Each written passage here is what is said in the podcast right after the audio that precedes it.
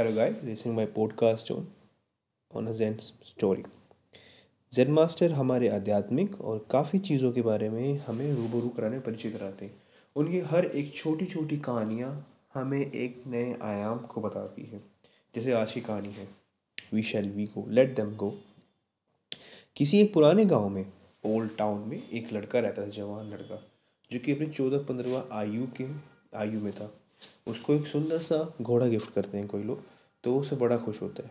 सब के सब उस पुराने से टाउन के अंदर सब बहुत खुश होते हैं लड़की को देख के, क्योंकि लड़का अच्छा खासा चलाने में उस्ताद होता है घोड़े को। घोड़े को वो चलाता है, सब बहुत खुश होते हैं, ताली बजाते हैं। वहाँ पर एक मॉन्ग भी होता है उनके साथ, उसी गाँव में रहने वाला। सब उससे पूछते हैं कि तुम क्यों नहीं बजा रहे? वो कह रहा है, सब ठीक है, आगे देखते क्या होता है। इस चीज़ को आगे देखते हुए कुछ दिन और कुछ वर्ष बीत जाते हैं, जब चीज़ें जब चीज़ें थोड़ी सी बुरी होती हैं। कहने का मतलब है जब बच्चा एक दिन किसी पहाड़ी से गिर जाता है, उसकी चोट, टांग में चोट लग जाती है। कहीं कहीं दूर दुनिया में ग्रह युद्ध छिड़े होते हैं, आपस में कई देश लड़ रहे होते हैं तो उनको नए योद्धाओं की ज़रूरत होती है, सैनिकों की ज़रूरत होती है। तो वो उस गाँव से उन लोगों को मंगाते हैं बुलाते हैं, ताकि उन चीज़ों को मतलब वो ऐसा युद्ध में यूज़ कर सकें। सभी जवान, आदमी जो उस गाँव, पुराने गाँव में रहते हैं ओल्ड टाउन में रहते हैं, उन सबको बुलाया जाता है सिवाय एक को छोड़ के, जो वो बच्चा था, जो गिर चुका था।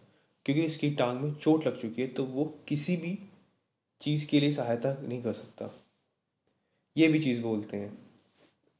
उसे जब मोंग से पूछा जाता है तो मोंग कहता है, कोई नहीं, ये भी समय निकल जाएगा। तो इस प्रातः कहानी के तौर पे मैं इस चीज़ को समझना चाहता हूँ और मैं आपसे शेयर करना चाहता हूँ कि ज़िंदगी में हर एक चीज़ के अप एंड डाउन आते हैं। आएँगे और आते रहेंगे। ये एक जीवन है। जीवन में पॉजिटिव नेगेटिव हर एक एक्सपेक्ट होता है। बीच की जो पोर्शन होता है, जो हमारे मध्य वर्ग जो मध्य में होता है, उस पर चलना ही एक जीवन का सार होता है। जब कुछ बुरी चीज़, कुछ तंग करे तो अपनी, हमेशा अपनी आशाएँ और होप को कभी मत छोड़िए।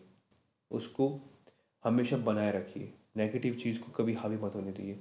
और चीज़ अब बहुत अच्छी चल रही हो तो आगे की छोटी छोटी चीज़ों के लिए प्लानिंग बनाइए। उसको समय दीजिए। ध्यान रखिए और बड़े प्यार से चलिए। ज़िंदगी यूँ ही कट जाएगी, यूँ ही सफ़र चलता रहेगा।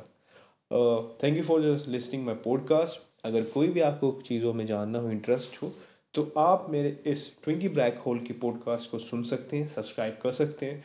हर एक चीज़ के लिंक आपको यहाँ मिल जाएगा। आप इसको ज़रूर सुनिएगा। Thank you so much and if you like and share thank you so much thank you